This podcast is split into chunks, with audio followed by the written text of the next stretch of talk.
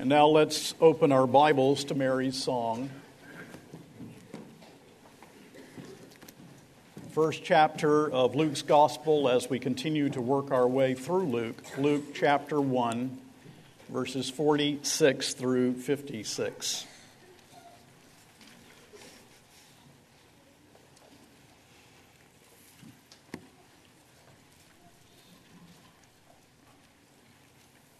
Luke 1, beginning with verse 46. Will you bow with me in prayer? And now, gracious Father, as we come to your written word given to us by divine inspiration, we, your people, submit to its authority. We ask that you will help us to understand the text, and we thank you that we are a part of those generations upon generations that have been saved by sovereign free grace. But, Father, Undoubtedly, there also are there in the midst of your people today, here this morning, some who do not know the Savior at all. Perhaps they think they do and do not. Perhaps they are deceived. Perhaps they are overtly opposed to the gospel. But, Father, whatever the state of the heart may be, lost and undone is that soul. And we pray that young and old, will come to know the Lord Jesus Christ in our services of worship. We pray that we would never have a service in which someone did not come to know Christ. When the word is preached to your people, O Lord, you have given to us a glorious gospel upon which to dwell, but that same gospel by which we initially come to faith in Christ is the same gospel by which you help us to continue to grow in grace.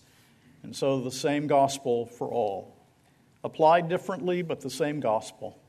Save the lost, build your people up in the most holy faith, and bless, we pray, through the Holy Spirit, the reading and exposition of your word, for we ask it humbly in the name of Christ, our Redeemer. Amen. Standing together, Luke chapter 1, beginning with verse 46. This is the word of God. And Mary said, My soul magnifies the Lord and my spirit rejoices in God my Savior, for he has looked on the humble estate of his servant. For behold, from now on all generations will call me blessed. For he who is mighty has done great things for me, and holy is his name. And his mercy is for those who fear him from generation to generation. He has shown strength with his arm, he has scattered the proud in the thoughts of their hearts. He has brought down the mighty from their thrones and exalted those of humble estate. He has filled the hungry with good things, and the rich he has sent empty away. He has helped his servant Israel in remembrance of his mercy, as he spoke to our fathers, to Abraham, and to his offspring forever. And Mary remained with her about three months and returned to her home. The word of the Lord. Please be seated.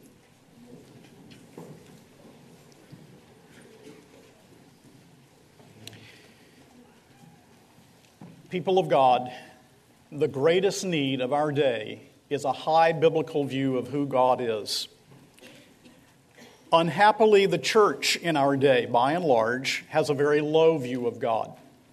Rather than a king upon his throne who rules and reigns, who can save as he will, he is an impotent God, not the God of the Bible, the God who saves, the God who is able to do all things, the God who is infinite, eternal, and unchangeable in his being wisdom, power, holiness, justice, goodness, and truth. We need to return to this high view of God. And surely in our culture, you see the results of a very low view, unbiblical view of who God is. When we come to Mary's song, the Magnificat, that we have read this morning, we are struck with this very high, reverent, awe filled, wondrous view of who God is. If you were brought up on the prayer book tradition, the Old English prayer book, and I use that in my personal devotions very often, the, the psalm portion every day, other portions frequently. If you were brought up on the Old English prayer book tradition, you would be using Mary's song, the Magnificat. You would recite it in evening prayer every evening. Now imagine that, every evening, whether in a worship service or whether in your personal devotions, you would recite the Magnificat. I am a firm believer in rote, by the way. I think it's good pedagogy, and the church has not done well to set aside rote learning. It is very important that we have rote learning. By rote, I do not mean that it doesn't touch the heart, I mean that it is repetitive. So imagine that. And doesn't it make sense that Cranmer, way, way back, would put the Magnificat into evening prayer because where can you go in Scripture and find a better summary of what worship is all about?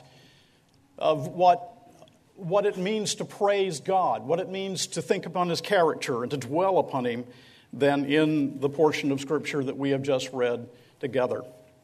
Now, you will recall that we saw last week how Mary visits Elizabeth and we saw the sign of the leaping baby. Elizabeth then praised God. Now, Mary praises God. He who was in her womb was the eternal God. And so she breaks out into song a song about justice, about redemption, about mercy, about salvation, about grace. So let's ask this question that will help us to understand Mary's song this morning. Why does Mary praise God? Why does Mary praise God? And we find in the text four reasons. So, as always, you need the text open in your laps. Four reasons. Mary praises God, first of all, because God saves. God saves. Look with me again at verses 46 to 48. And Mary said, My soul magnifies the Lord, and my spirit rejoices in God, my Savior. My Savior. For he has looked on the humble estate of his servant. For behold, from now on generations will call me blessed. So she says, she breaks out into song, she breaks out into praise. My soul doth magnify the Lord and my spirit rejoices in God, my Savior. And it's a present tense. Now, that's important because it helps us to recognize that her heart has been cherishing God's revelation to her. And there, at that moment, she can contain no longer. It bursts its banks, and she feels compelled, and of course, by divine inspiration, because this is also God's word, she feels compelled to worship and to praise God. Mr. Spurgeon made the statement countless holy influences flow from habitual maintenance of great thoughts of God. Let me read that to you again. Countless holy influences flow from habitual maintenance of great thoughts of God. Now, that's true, isn't it? If you habitually have great thoughts filling your mind, filling your soul, controlling your affections, Great thoughts of God's holiness will drive you to sovereign grace. Great thoughts of who God is will keep the Christian from sin. What he says is true. But he also said, incalculable mischiefs flow from our small thoughts of him. And that certainly is the case. So we have Mary who had habitually maintained great thoughts of God. And it's very obvious, isn't it? Because as she breaks out into praise, we find it's full of Scripture. Not necessarily exact quotations, but allusions to Scripture. Scripture so filled this young woman's heart. And remember, she's somewhere between 12 and 16 years old, certainly no older than 16. And she breaks out with all of this praise within her heart, within her soul. Had we time, we could find that she's quoting or alluding to passages from Exodus. We would find passages from, uh, from the Psalms, many in the Psalms, but especially to the passage that Joel read to us this morning from 1 Samuel chapter 2. There you will remember that Hannah said, My heart exalts in the Lord, I rejoice in thy salvation. But Mary says in verse 46, My soul magnifies the Lord, my spirit rejoices in God, my Savior. Uh, Hannah said, There is none holy like the Lord. Mary says in verse 49, Holy is his name. Hannah prayed, The bows of the mighty are broken, but the feeble gird on strength. But Mary prays in verse 52, He has put down the mighty from their thrones and exalted those of low degree. Hannah prayed, Those who were full have hired themselves out for bread, but those who were hungry have ceased to hunger.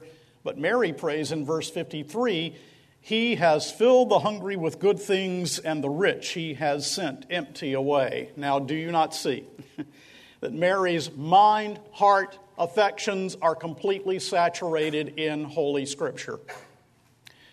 Parents, where did Mary learn that? Well, she sat in the synagogue and she heard the word read. Yes. Where did she learn it?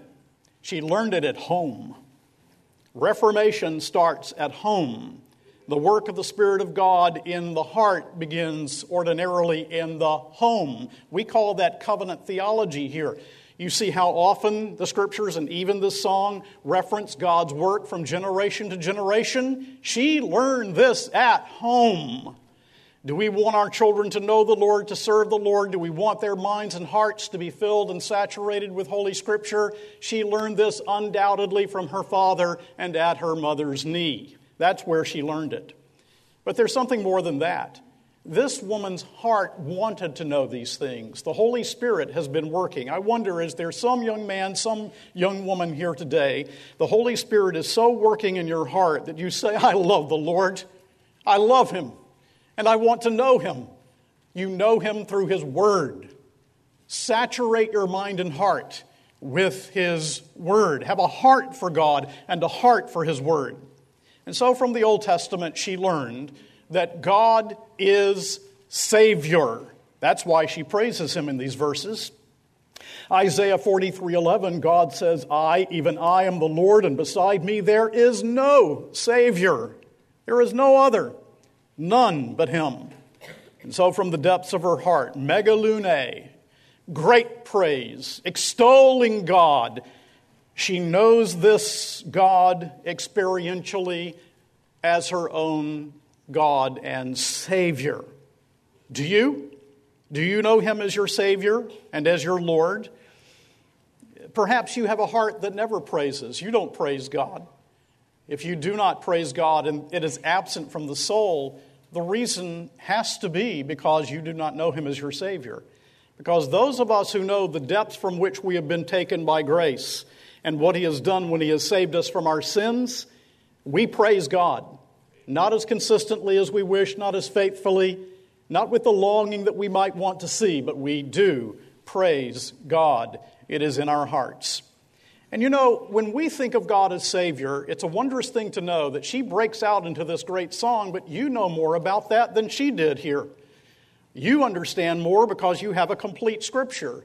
You know that the baby in her womb was the incarnate God. You know that he would grow up and obey the law that you and I broke, that he would go to a cross and pay the penalty of our sins. You know that behind your salvation, is the plan of the triune God to redeem and to save us, his people, from our awful sins. We know our utter helplessness. We know from the Word of God that it took God to come down into this world to redeem and to save us. But notice verse 48 with me, will you? For he has looked on the humble estate of his servants. For behold, from now on, all generations will call me blessed. Now, this is what is called a hoti clause. In other words, it's a because clause. She is saying, Because of this, I am praising God, which means that her praise, though very emotional as it should be, was intelligent praise. She has reasons for her praise. Her praise is grounded in her understanding of who God is and what God has done. All true praise is that kind of praise but she especially praises him because he has looked on the humble estate of his servant. In other words, she is praising God because she understands that when the angel Gabriel came to her and said, You would conceive supernaturally in the womb, that it was sheer condescension. It was sheer condescending grace. May I remind you of how condescending that grace was? And how wondrous it is when in Philippians chapter 2 we are told, Have this mind among yourselves, which is yours in Christ Jesus, who, though he was in the form of God, did not count equality with God a thing to be grasped, but made himself nothing, taking the form of a servant, being born in the likeness of men, and being found in human form, he humbled himself by becoming obedient to the point of death, even death on a cross. You know more than Mary at this point that the condescending grace of God was God Himself, the second person of the Trinity, coming into this world in order that He might die for our sins and save us from our guilt. God miraculously stooped in the miracle of the incarnation through sheer sovereign grace. No wonder then she floats in praise. And the lower she is in her own eyes, the sweeter is God's word. The more abased she is, the sweeter are all of God's promises to her found in the word of God. And so she praises because God is her Savior. Secondly, she also praises because of God's character. God's character, focused upon particularly in verses 49 and 50. Will you look again? 49. For he who is mighty has done great things for me, and holy is his name, and his mercy is for those who fear him from generation to generation. And so she focuses especially upon God's power, his power, for he who is mighty has done great things for me. Ha dunatos, his creative power, the creative power that has formed within her womb this wondrous child that is to be born. Remember in verses 34 and 35 of this chapter, Mary said to the angel, How will this be since I am a virgin? And the angel answered her, The Holy Spirit will come upon you, and the power of the Most High will overshadow you. Therefore, the child to be born will be called Holy, the Son of God. So she praises him because of his power, his almighty power but also because of his holiness. Look again at verse 49. For he who is mighty has done great things for me, and holy is his name. Now, holiness means that God is transcendent in his adorable majesty, and it means that he is completely separate from sin. Why, she carries the incarnate God in her womb. Imagine that. Imagine that. God God upon his throne, God, holy in all of his ways, transcendent, majestic, separate from sin, is the one who is formed in the virgin's womb, who would come as a substitute to uphold God's holiness and righteousness and to pay the penalty of his holy law on the behalf of sinners like you and me. Does your soul magnify the Lord this morning for the crimson, crimson, bloody sacrifice of your Savior who came into this world to redeem you? Does it? No? Yes. And she returns to God's power in verse 51. He has shown strength with his arm, he has scattered the proud in the thoughts of her heart, of their hearts is power once again. Man can do nothing to save, nothing to save, nothing. Let me stress it. God's arm is made bare. He reigns in power. He's not wringing his hands because he wants somebody to be saved and that person is not being saved, or because some enemy of his has not yet come to judgment. He is almighty in his power. Now, Pastor, you say you don't want people here to get the impression that they can't do some little something in order that they might be accepted with God, some little something to bring themselves to God, some little something to at least put themselves in a savable state. Do you? Oh, do I not? That's exactly what I want everyone to understand. It is God alone who saves, God alone who shows his power and might. We can do nothing apart from his sovereign grace and mercy which is the next attribute dwelt upon in verse 50. And his mercy is for those who fear him from generation to generation. Now, eleos, mercy, has as its corresponding Old Testament word the word chesed. Chesed is an almost untranslatable word. Sometimes the old version would translate it the tender mercies of God. But keep your finger here and turn to the 103rd Psalm, and you'll find an example of what Mary has in mind when she speaks of the mercy of God, the chesed of God, because she would have prayed this prayer, of course, in Aramaic. She would have heard it read in Hebrew from time to time as well. In Psalm 103, verses 8 through 11. Are you there? Psalm 103, verse 8. The Lord is merciful and gracious. This is chesed, slow to anger and abounding in steadfast love. He will not always chide, nor will he keep his anger forever. He does not deal with us according to our sins, nor repay us according to our iniquities. For as high as the heavens are above the earth, so great is his steadfast love toward those who fear him. As far as the east is from the west, so far does he remove our transgressions from us. That's what she has in mind. And so Mary praises him because of the fullness of his being and attributes, which is called his name. Look at verse 49, Luke 1. For he who is mighty has done great things for me, and holy is his name. Name means the sum total of all of God's attributes. It means his character, his being, who he is. And so when we look at the scriptures and we find all of the names of God, the sum total of all of those is his name. May I remind you of some of them? I am the Lord, the Almighty, the great and dreadful God, the Lord of hosts, the King of glory the King of kings, the high and lofty one that inhabiteth eternity, the maker of heaven and earth, the Lord our righteousness, the only wise God, the God of peace, the God of hope, the blessed and only sovereign, the King eternal, immortal, and invisible, our Father in heaven, and the ultimate summary of God's name, the Father, the Son, and the Holy Spirit, one God in three persons. And may I remind you of something that Mary Mary cannot now understand, but she would come to understand, the church would come to understand, that we now understand. That the place in which we see the greatness, the goodness, the wonder of his attributes most of all is in the cross of Jesus Christ.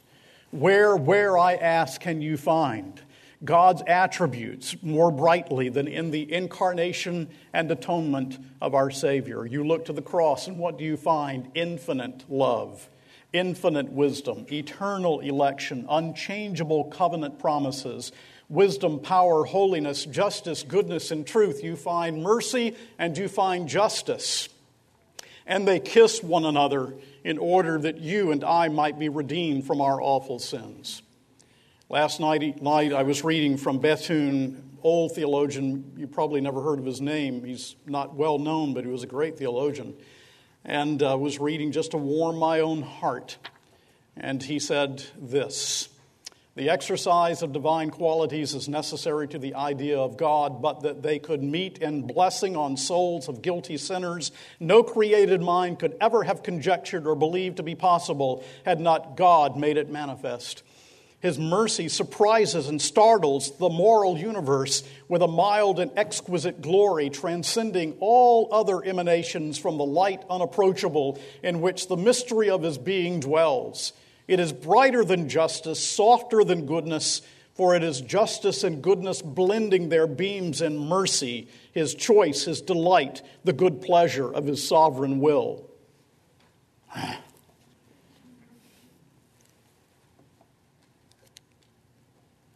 Thirdly, Mary praises God because God is the Lord of history. The Lord of history. Look with me at verses 51 through 53.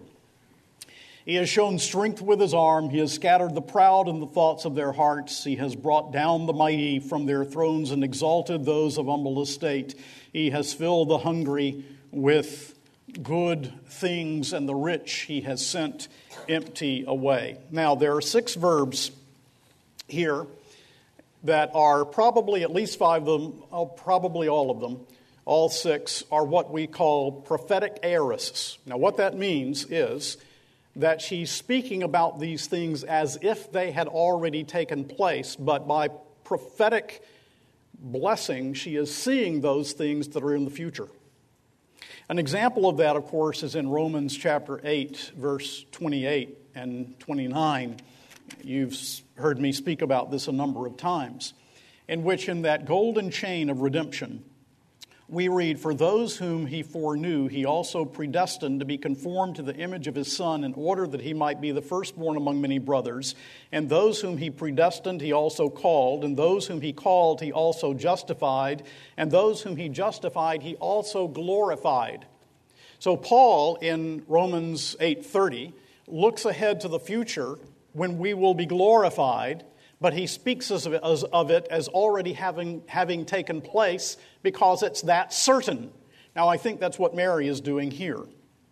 Mary looks ahead prophetically to the day when the Lord will turn the tables and will be vindicated in his sovereign character. How will he be vindicated? Well, he will scatter the proud, she says. He will scatter the proud. Verse 51 He has shown strength with his arm. He has scattered the proud and the thoughts of their hearts. Do you not read the news? Do you not hear about ISIS? Does no Christian heart long for the day in which he will scatter the proud? That's what Mary's seeing. When God, in his goodness, his grace, his righteousness will be vindicated in the judgment of the wicked.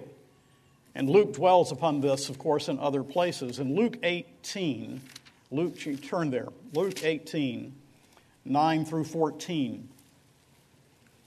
You will remember that he dwells upon this whole issue of pride. Luke 18, verse 9. He also told this parable to some who trusted in themselves that they were righteous and treated others with contempt. Two men went up into the temple to pray one a Pharisee and the other a tax collector. The Pharisee, standing by himself, prayed thus God, I thank you that I'm not like other men, extortioners, unjust, adulterers, or even like this tax collector. I fast twice a week, I give tithes of all I get. But the tax collector, standing far off, would not even lift up his eyes to heaven, but beat his breast, saying, God, be merciful to me, a sinner. Actually, the Greek text has a definite article, the sinner. I tell you, this man went down to his house justified rather than the other. For everyone who exalts himself will be humbled, but the one who humbles himself will be exalted. And what Mary sees is the day that is coming, and she speaks of it as already having taken place because it is so certain, in which those who raise their thoughts and attitudes and heads against God Almighty will be humbled into the very dust. And those who have been humbled by the sovereign free grace of God, persecuted in this world, going through the hardships that come with being a Christian, will in that day of judgment be exalted. He exalts the humble. Verse 52 He has brought down the mighty from their thrones and exalted those of humble estate. And so he is the one who removes rulers from their thrones. He sets up one and he pulls down another in his sovereignty. As one old theologian said, how extreme must be the misery of the one whose enemy is God omnipotent. And in eschatological reversal, he will fill the hungry with good things.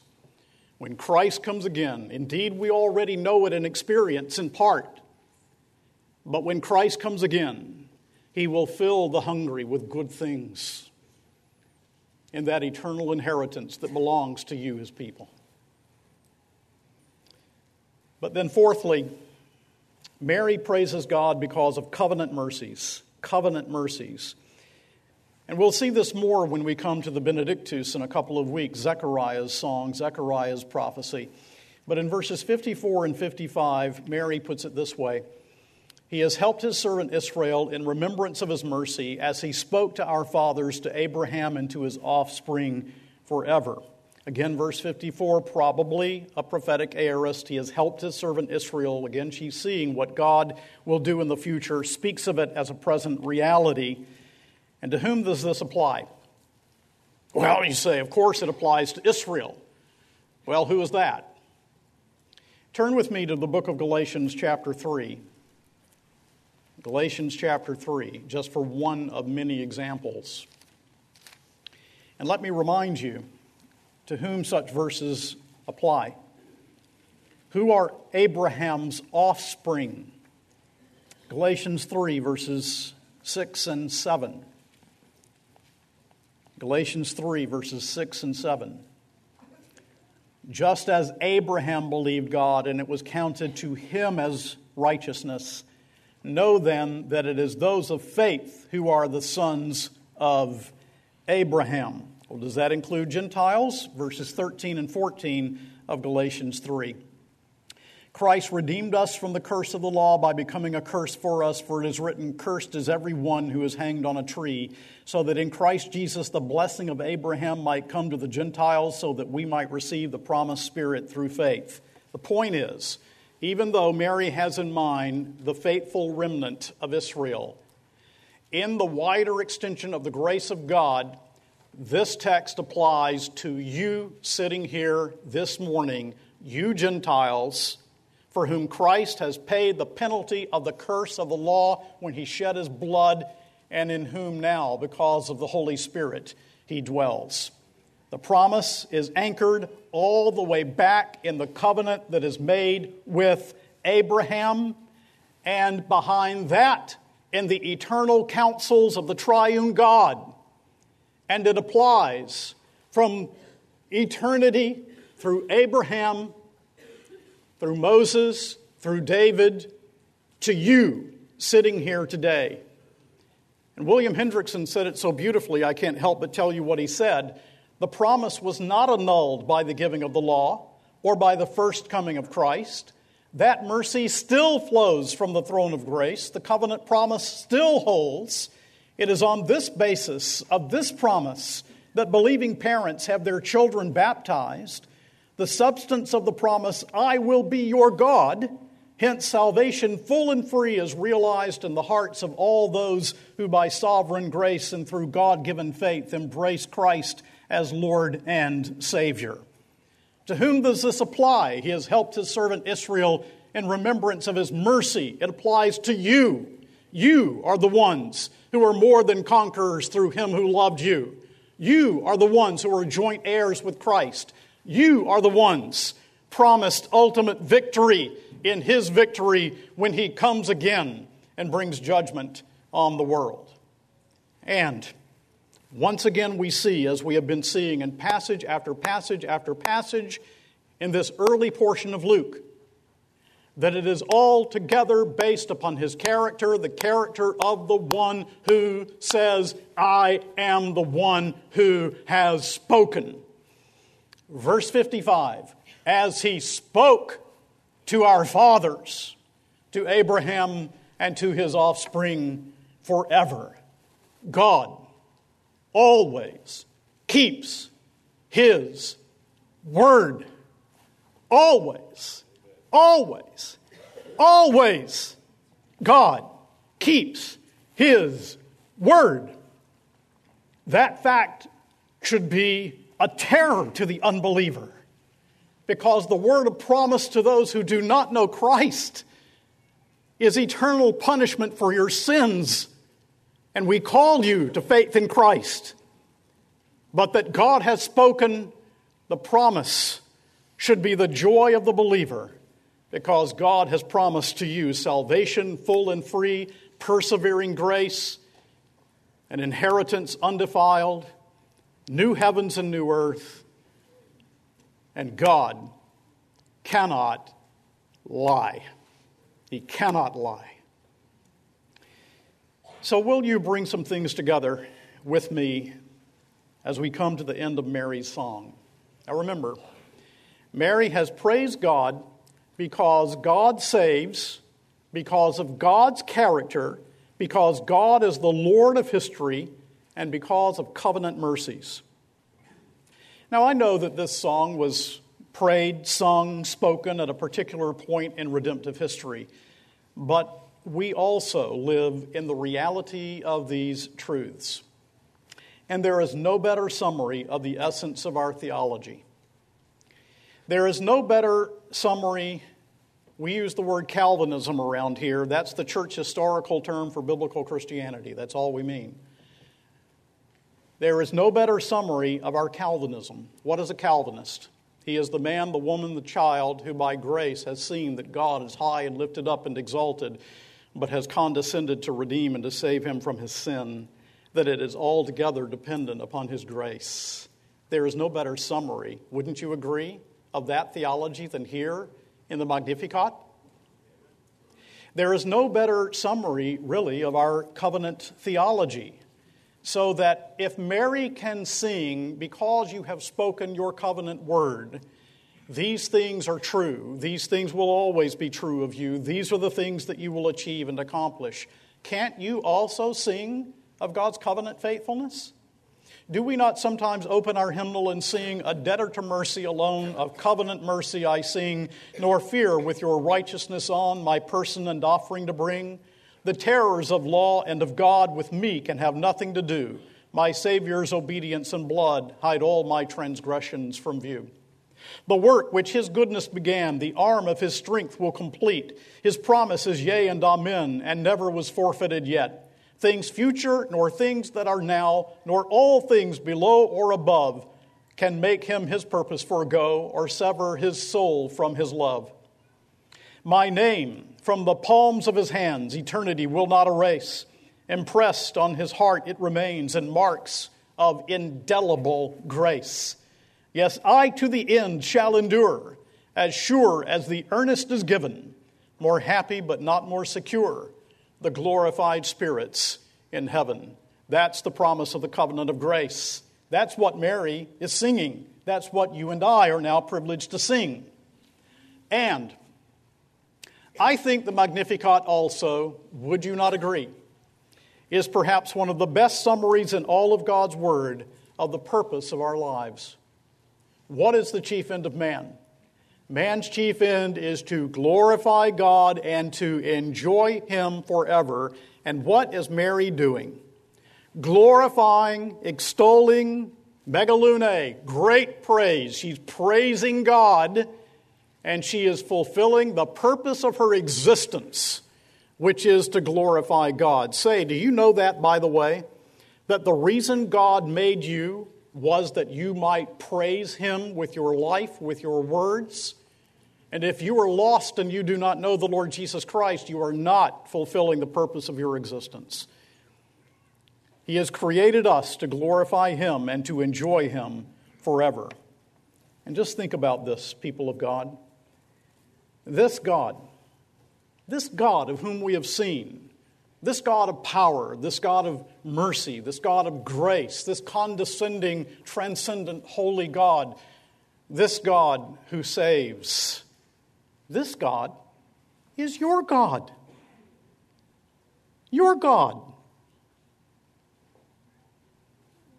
This God is your God. And you are his people. So my soul magnifies the Lord, and my spirit rejoices in God my Savior. How about yours? And God's people said, Amen.